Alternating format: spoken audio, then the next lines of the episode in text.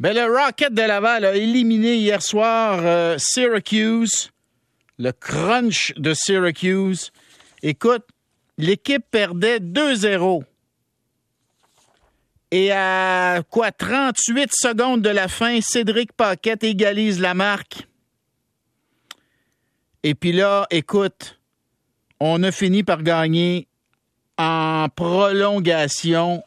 Bruno Gervais, collaborateur au 98.5, il analyse les matchs du Rocket sur le réseau RDS. Bonjour Bruno.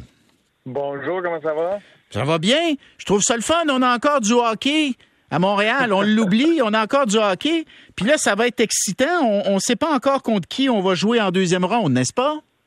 Non, on ne sait pas encore exactement parce qu'il y a une autre série dans la division Nord euh, qui se passe entre euh, Rochester, qui est l'équipe école des Sabres de Buffalo, hmm. et Utica, euh, l'équipe école des Devils du New Jersey, qui se retrouvent eux aussi au match ultime, cinquième match qui va être joué demain. Et après ça, selon le gagnant, car Utica a fini devant le Rocket au classement, donc ça commencera à Utica. Mais sinon, le Rocket a fini devant Rochester. Donc, si Rochester gagne, ben, la, série va commencer à Laval. Mais dans les deux cas, c'est la réalité de la Ligue américaine, Rochester est une équipe qui a fini derrière au classement du Rocket. Mais depuis que la saison des Sables de Buffalo est terminée, il y a le Rutsalainen, Peterka, Peyton Krebs. Euh, pour ceux qui suivent le hockey de très près, ça, c'est d'excellents espoirs pour euh, l'organisation des Sables de Buffalo qui sont revenus avec eux pour poursuivre un peu euh, leur apprentissage puis aider l'équipe dans la Ligue américaine. OK.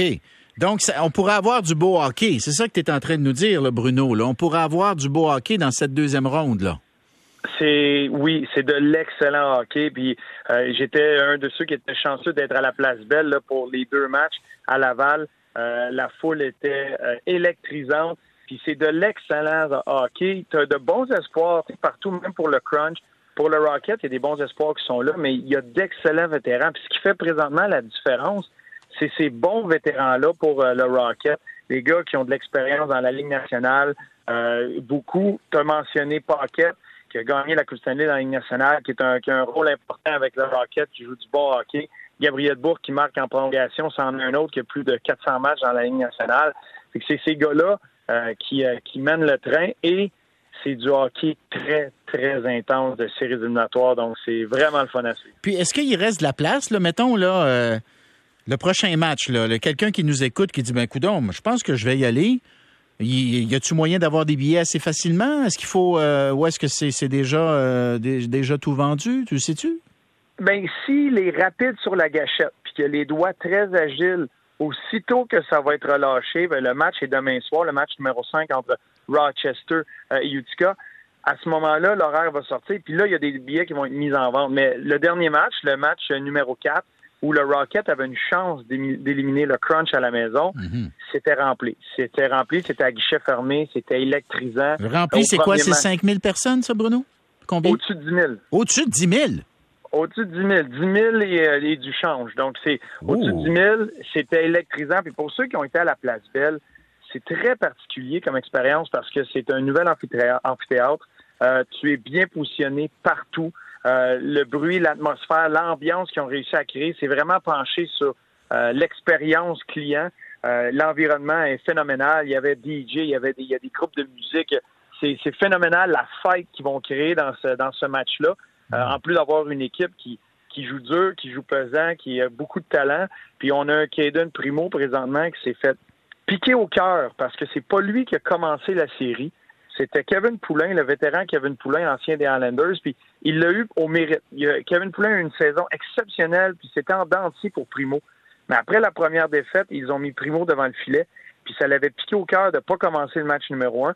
Et depuis, c'est un gardien de but phénoménal, un pourcentage d'efficacité de 940 depuis euh, oh! là. C'est trois victoires, une défaite pour lui il fait la différence présentement. Donc, de voir un espoir comme ça, vivre des séries éliminatoires, vivre du gros hockey, euh, c'est un bijou pour l'organisation. Mais c'est ça, là. Il pourrait se replacer, dans le fond, comme. Euh, on a dit hein, de Primo à un moment donné que c'était le successeur, dans l'esprit de l'organisation du Canadien, c'était le successeur euh, de, Price, c'était le futur. Puis il a perdu des plumes. Là, tu es en train de nous dire que peut-être qu'il est en train de redevenir le gardien qu'on espérait. Hmm? Jusqu'à maintenant, oui. Jusqu'à la première ronde, dans la ronde contre le Crunch, il a été phénoménal, puis ils vont avoir hmm. besoin de lui s'ils veulent passer le deuxième tour. Très intéressant. Bruno Gervais, qui collabore euh, au 98.5, qui analyse les matchs du Rocket sur RDS. Ben, on va souhaiter une belle deuxième série, Bruno. Merci. À bientôt. À bientôt. Luc Lavoie, tout de suite après les informations. On lâche pas.